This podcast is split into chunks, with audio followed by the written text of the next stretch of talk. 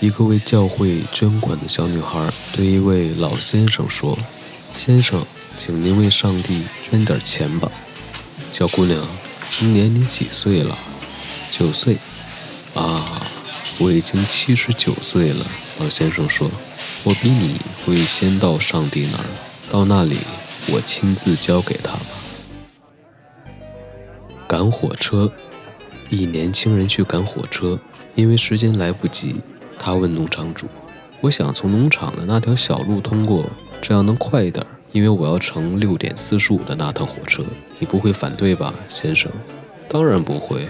如果我农场里的公牛发现了你，你乘六点十五的那趟火车都来得及。”忘了名字。市长的内地常在人前夸耀自己与市长的关系。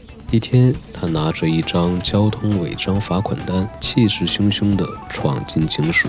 你们知道我是谁吗？值班警官打量他半天，突然拿起电话：“请接市长，他的小舅子在这里。他好像忘记了自己的名字。”活账，一个商人正在接见申请总会计师职位的人。他问每一个申请人：“两百万元加两百万元等于多少？”头两个申请人毫不犹豫地回答：“四百万元。”两人都没得到工作。当问到第三个申请人时，他站了起来，把门关上，拉上了窗帘，然后靠在经理桌前问：“你想让他等于多少？”招工，一公斤是多少克啊？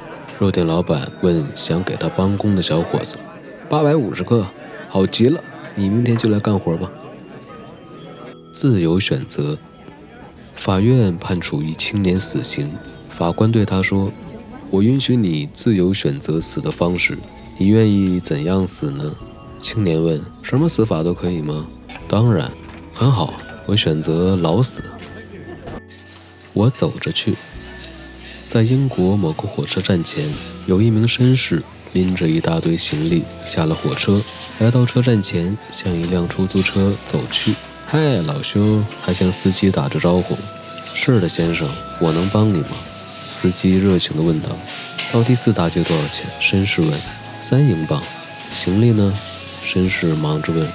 行李是免费的，你要去吗？司机问。好的，你把我的行李拉去，我走着去。